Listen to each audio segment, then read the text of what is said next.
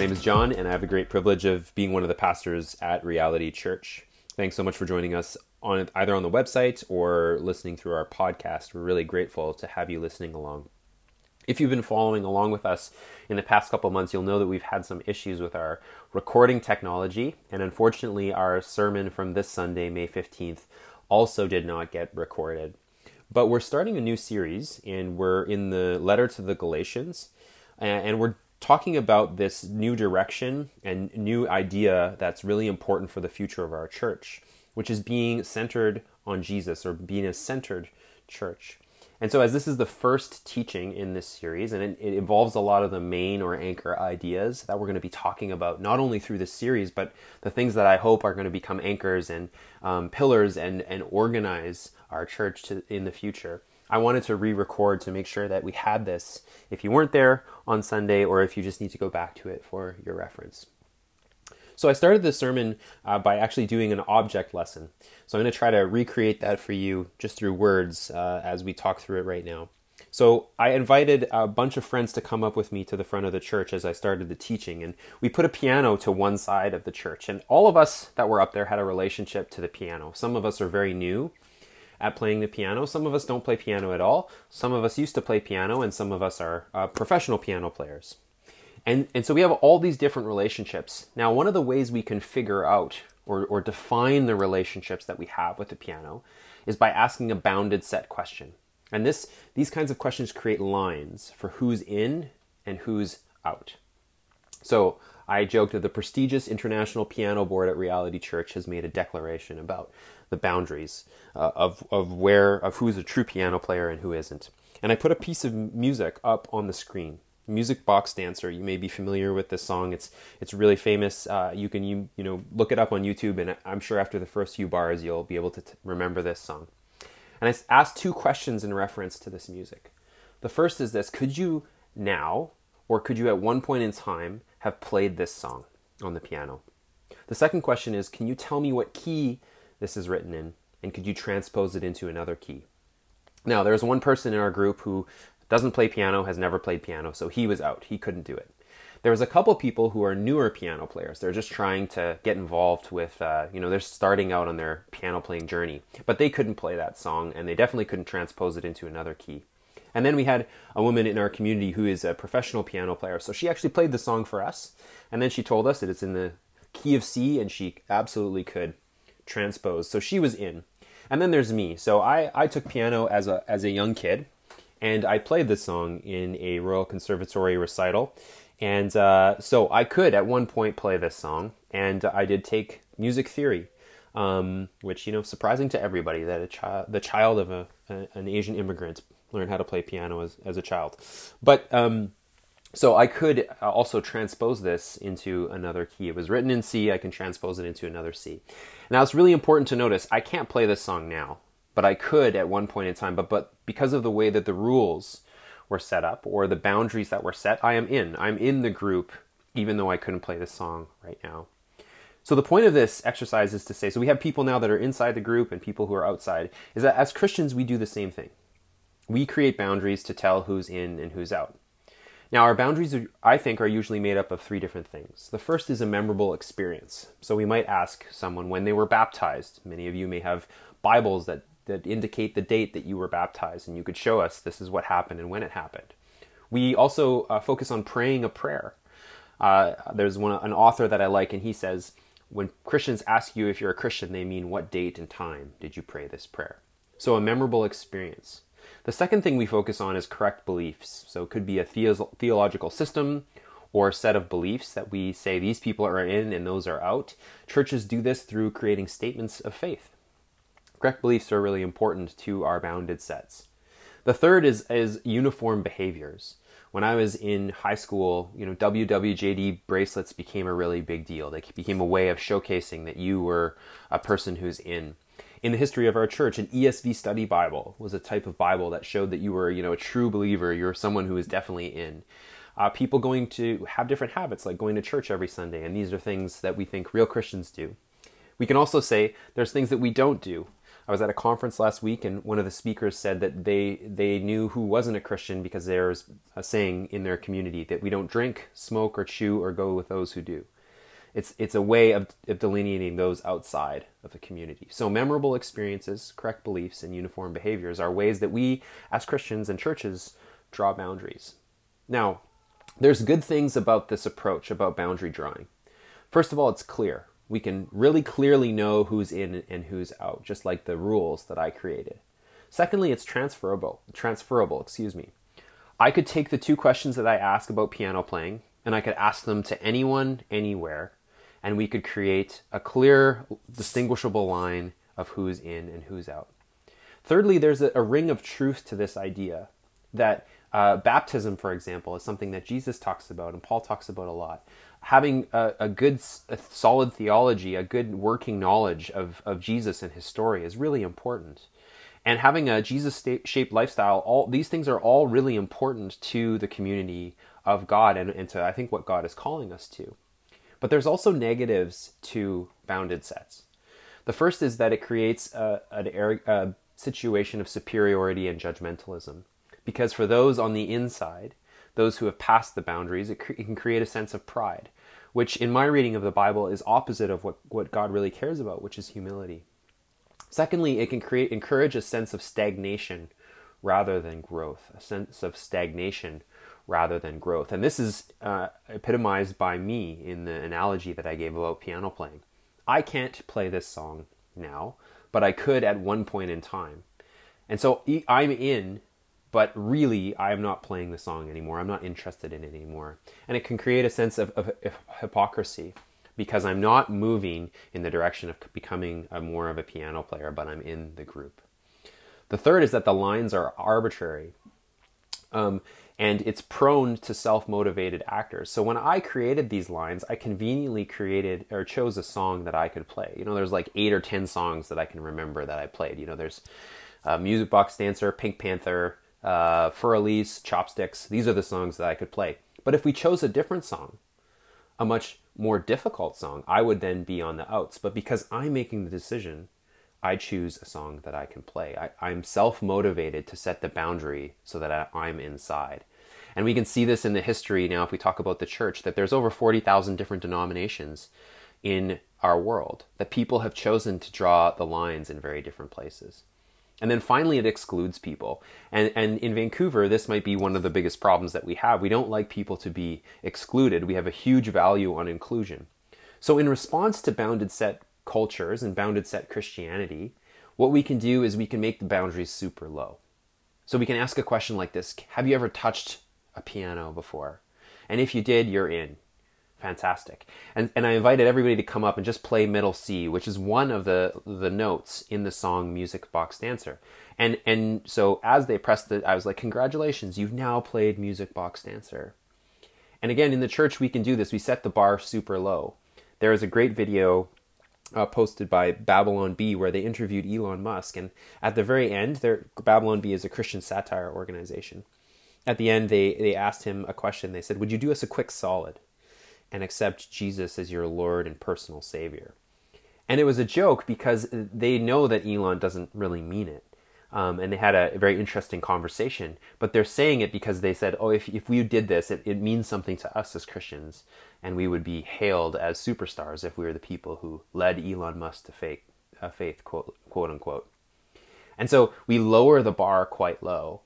And then we're also generally surprised and then we hear stats about like 80% of evangelicals doing horrible things and not having character, and then we're surprised, but it's because we've lowered the bar down all the way. Or the other option is to take away the boundary, to say, you know, it really doesn't matter what you believe or who you believe in, you do you. You know, in the analogy of the piano, that you define piano however you want to define piano. Everyone has a music box dancer inside of them, regardless of if they've played the piano or not. And this is called a fuzzy set approach that we take all the boundaries away. Now, there are pros to this approach. Everyone is included, which is a great thing. In, in, in the context here in Vancouver, it's something we really value. But there's also cons to this approach. It feels very disingenuous. You know, there's a big, big difference uh, for on Sunday when, when it, we had this woman play Music Box Dancer for us and everybody touching middle C. There's a huge difference between those two experiences. And also, having a fuzzy set uh, mentality doesn't promote growth. When this woman played Music Box Dancer and she's played other songs for us before in our church, it I love listening to her and I'm always inspired and moved to want to play uh, music better. I'm kind of kick myself. I'm like, why did I quit?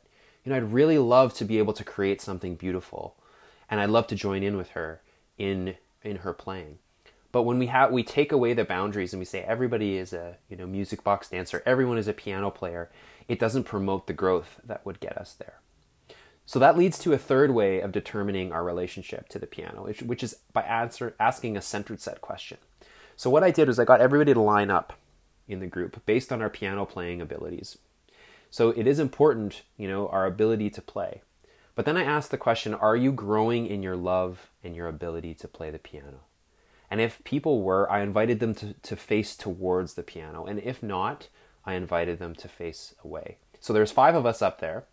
Three of, the, three of them turned towards the piano, and two of us turned away because we're not interested in, in facing the piano, in, in learning and, and uh, creating more ability to play the piano.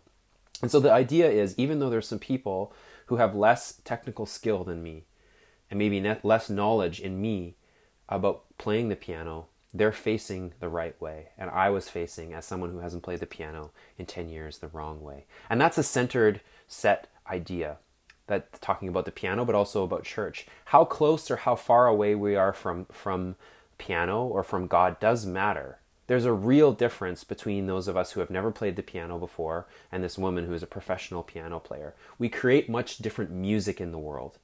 And that's a really important question. But the main question that we ask, we kind of pull that question into the background and we foreground a different question, which is which way are you going?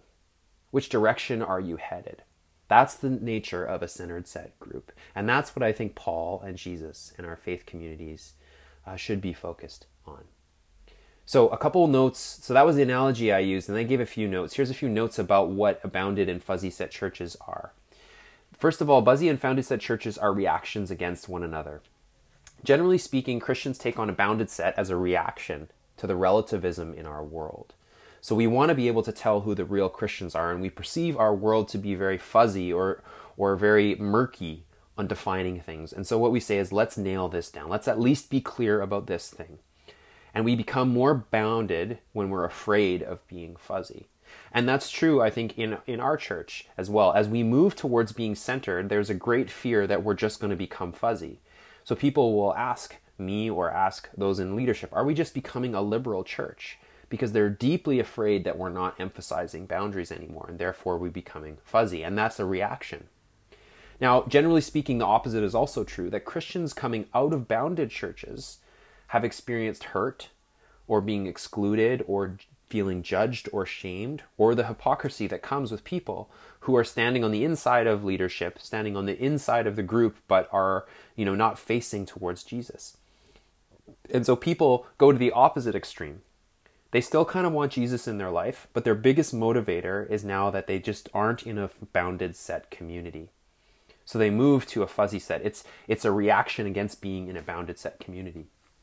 But as one author I read says, if the outcome from a bounded set church is bruised fruit, then the outcome from a fuzzy set church is no fruit.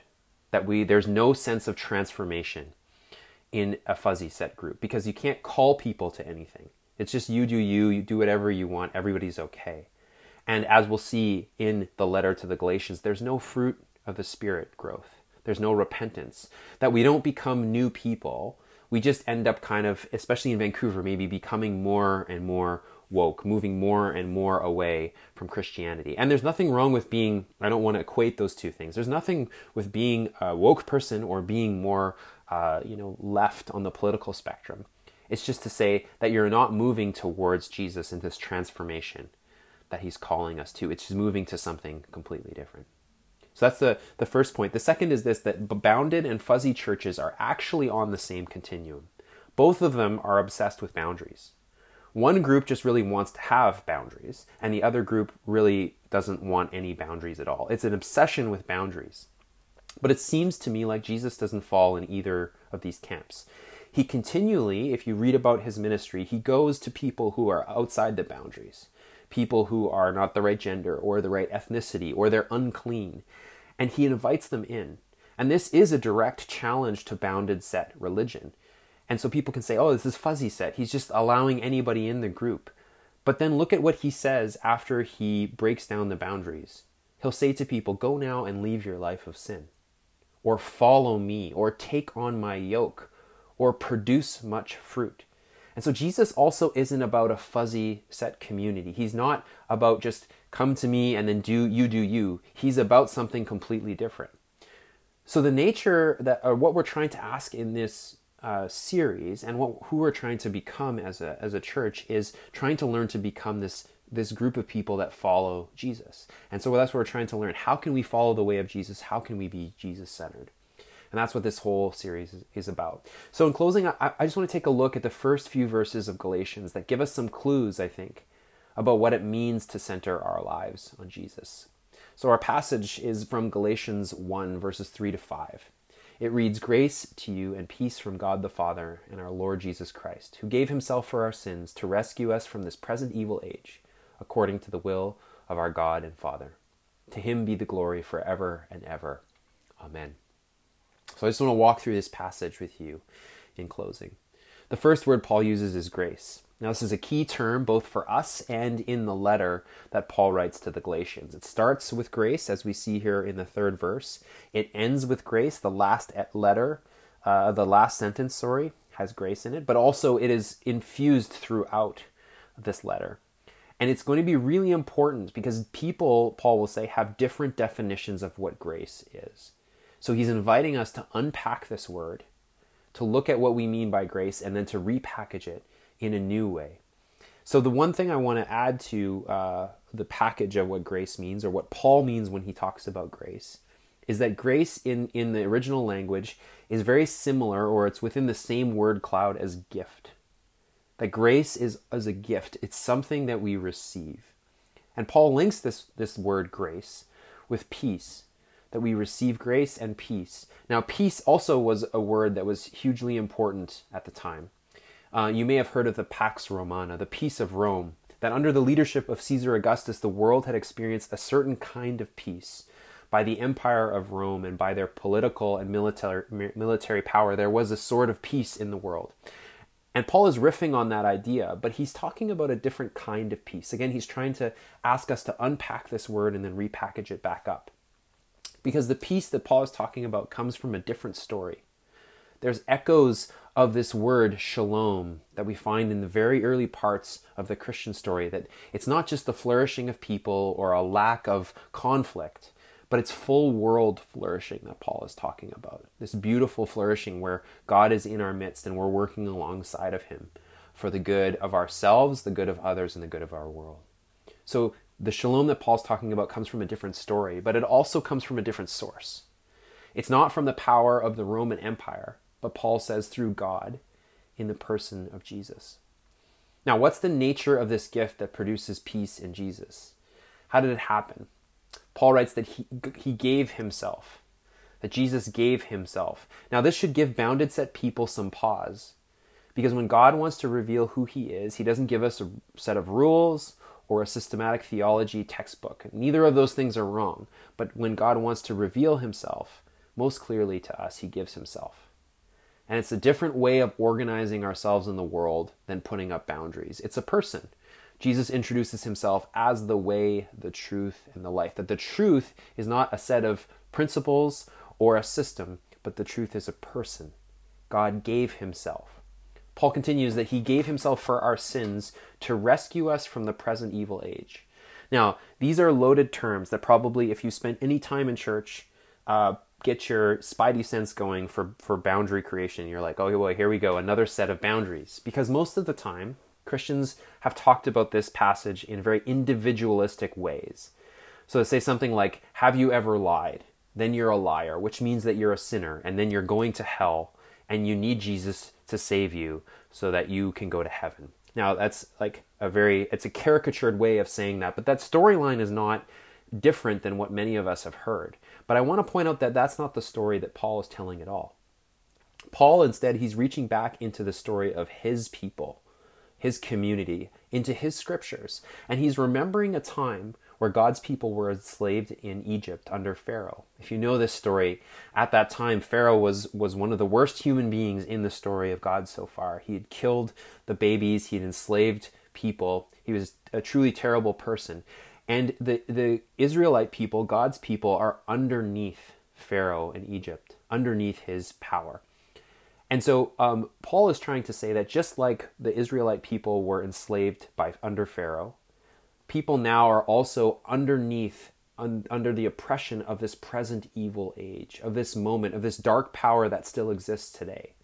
And and I think by extension, Paul is trying to say that even if we lived, you know, um, 1500 years or, or 3500 years ago or whenever it was that that Israel was enslaved by Egypt or if we lived in the time of the Roman Empire in Galatians, or if we live in Vancouver today, that there are things that stop us in this moment from being people of shalom, of being the humans that we were created to be, of being people that can live in a peaceable way with one another.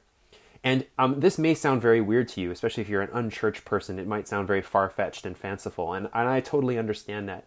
But one of the beautiful things that I'm finding in my life at this point in time about thinking of this present evil age is that I find if I don't have a vision of this, then what I do is I find other people to be evil.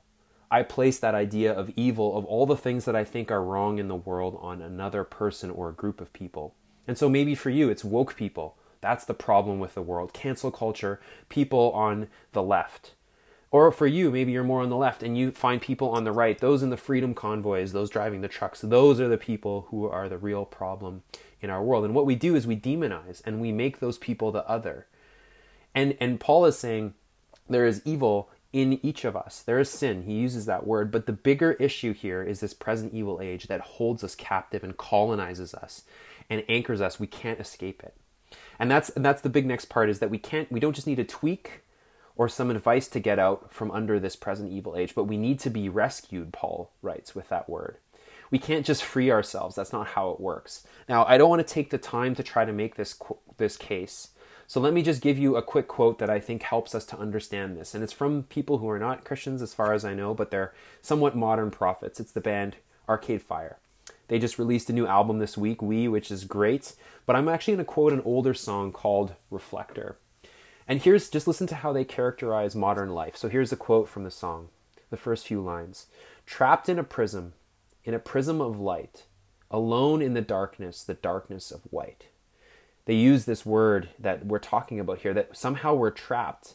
And they characterize the place of trapping very interestingly, that we're trapped in the darkness of white, which is paradox. And I think by that they mean, and I felt this way, that everything around us is bright and exciting. We feel this optimism and hope about the future and about our lives. We want to believe that we're creating a better world, but at the same time, we feel trapped and alone and in darkness.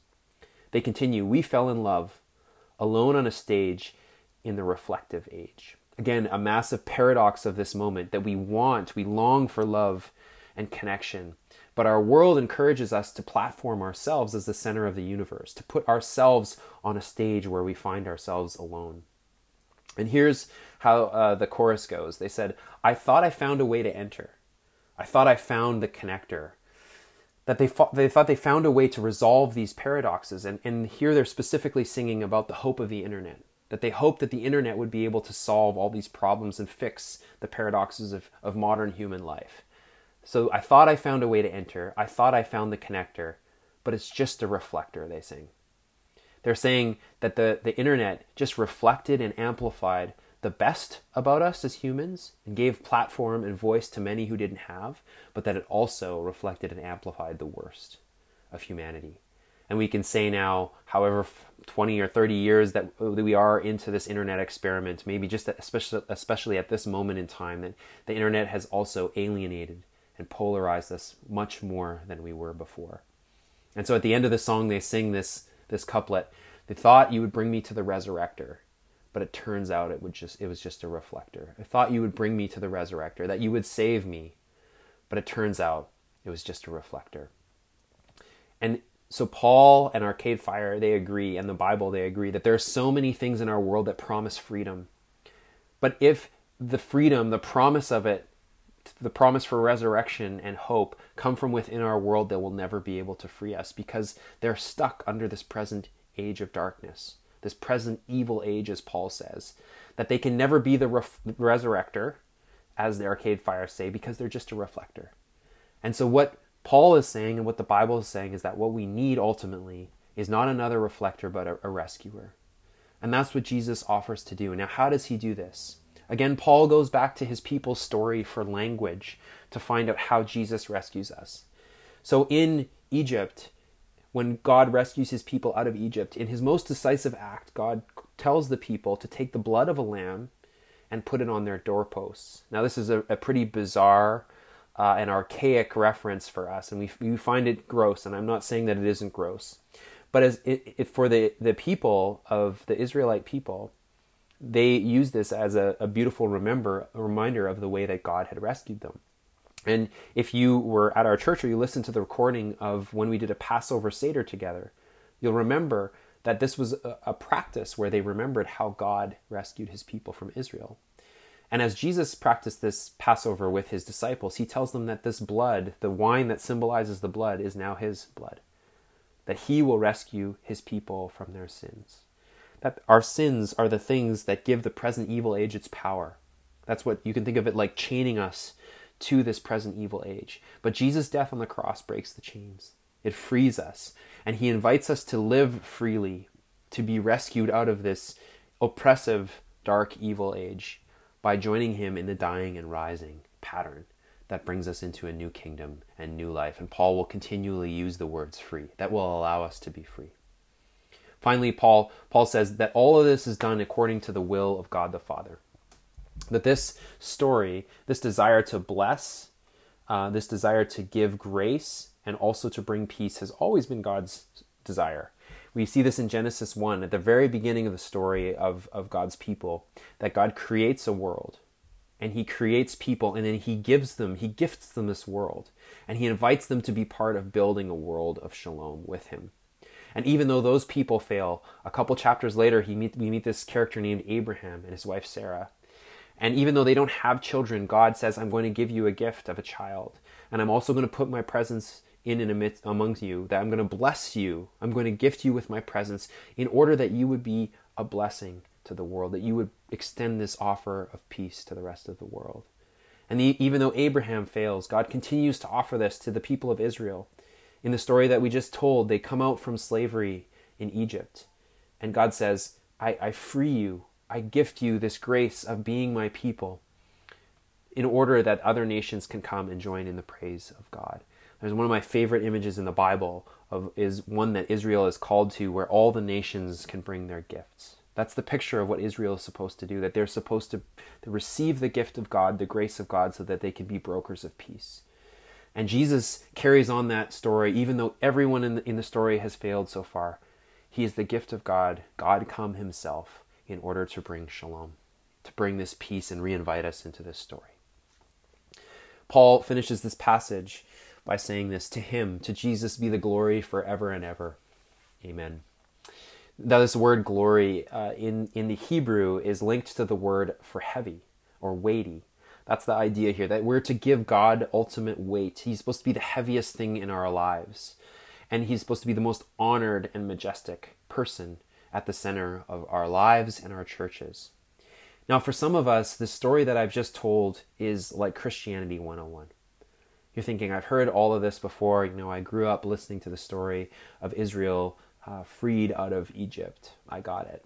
But Paul also starts off Galatians this way. He's writing to people who have heard this story before.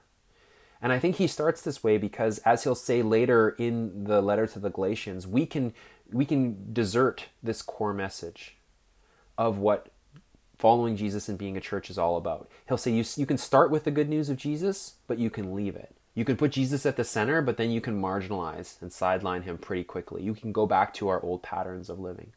And I think for many of us, you know, maybe we prayed a prayer at one point in our lives to follow Jesus. But if we're really honest, the main operating systems of our lives aren't running according to the Jesus story. And I, say this again not to just try to uh, guilt or shame you. Like, this is us. This is me as well. I recognize this tendency in my own life. And I think for most of us, the primary vision of the good life is to be an upper middle class Canadian. That's the dream. And as Christians, sometimes what we do is we keep that dream. That's the main vehicle. We just try to get there wearing Jesus t shirts and listening to Praise FM. We just kind of put some Jesus coding on the side, and he's not at the center. And bounded set Christianity leads us to further on in this dream by focusing on things like theology. That I understand that the word, you know, the Hebrew word for for glory is kavod, is heaviness, and so I can do better on the Jesus test. Or we remind ourselves of these times that we are we found ourselves in the in group. You know, when I was young, I was baptized. That's how I know I'm a Christian. Or, you know, I, I went through a rough time in university, but then when I came out, I got a sola deo gloria tattoo, which just means in Latin, you know, to God alone be the glory. And these are the things that become the markers of, of how we know we're in. But later in the letter to the Galatians, Paul will say, you know what, that stuff is fine. But in the end, it means nothing. Do it or don't do it. It's not the most important thing. What matters for Paul is, is this question is Jesus in the center? Are you in Christ? Is He the one that identifies your living and moving and being? Is this story the heaviest thing in your life, which is inviting you to become a new person? And is this sense of heaviness, this glory, uh, and, and, Jesus being at the center, is it center? Is it something that you're growing in? That's what Paul is saying forever and ever, that God is to be glorified forever and ever, that He is to become heavier and heavier and more central. So I ask you that question where is Jesus not heavy, but He's light in your life right now? Where have other things taken up a space of heaviness? They're truly the things that are glorified in your life. And what are some practices that you might be able to engage in to put Jesus back in that space of glory? you know, for others of us, we're we're much less likely to be bounded set. We we take a much more fuzzy set approach to Jesus, and in many ways, I, I deeply empathize with you if that's where you're at. You know, I, I know so many people who have been hurt by bounded set churches and people, and I wrote in my notes that maybe there's even people in our church community that that that's happened to. But I uh, I, I erased maybe afterwards because I know that there are.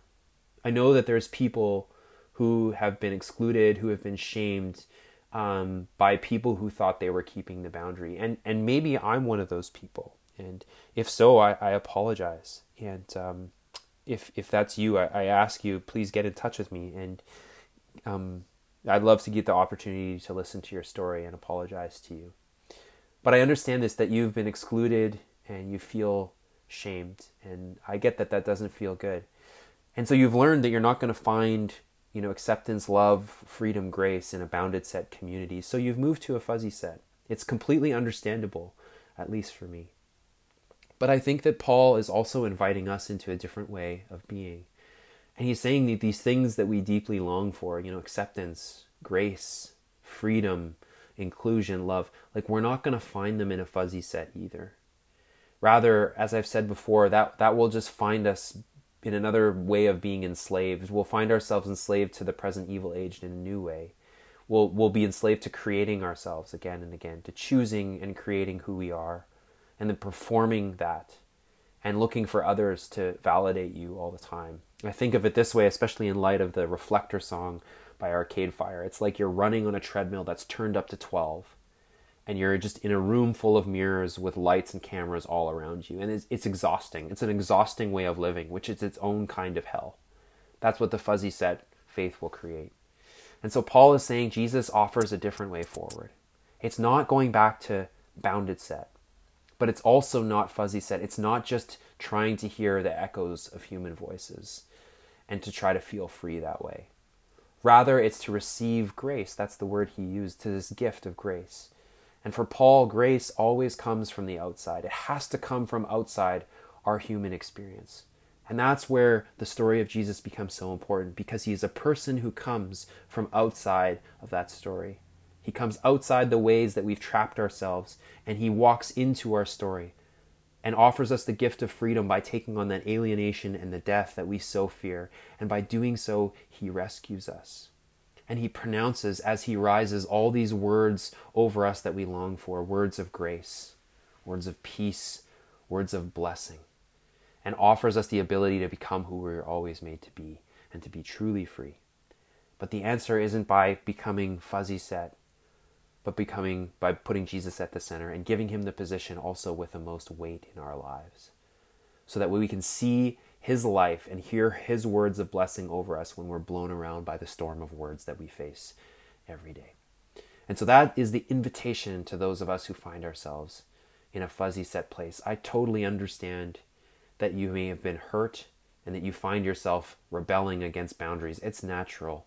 But the answer for Jesus isn't fuzzy set, but to, to re- be rerouted into the Jesus story, to take that on and allow Him to take a place of glory once again, to make Him the heaviest one in your life. Let me close in prayer for us. God, we thank you so much for the invitation and that uh, grace is something you continue to offer to us again and again. So may we hear your offer of grace and of peace, and may we see that it comes in the person of Jesus. Help us to understand what it means to put Him at the center. Free us from the ways that we're chained to the present darkness. And uh, we ask that we would give you the glory forever and evermore, that you may become heavier and heavier in each of our hearts and in our church, we pray. In the name of Christ, amen.